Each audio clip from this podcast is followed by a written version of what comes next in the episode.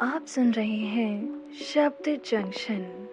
ये कविता है आशीष द्विवेदी समधरिया द्वारा लिखित, जो आपके हौसले बुलंद कर देगी। इसलिए इस कविता को ध्यान से सुनिएगा।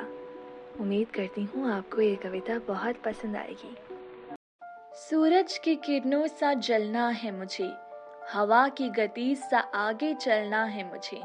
अपने इरादों पे आगे बढ़ते जाना है मुझे इस जमाने में कौन रोक पाया है मुझे? अपनी मंजिल पर बस रुकना है मुझे।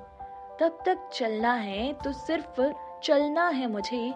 अपने वादों पर अटल रहना है मुझे। वक्त का रुख भी मोड़ देना है मुझे। ऐसा कुछ कर गुजरना है मुझे। आने वाला कल भी भूले ना मुझे। आने वाला कल भी भूले ना मुझे। संभल के रास्तों में आगे बढ़ना है मुझे।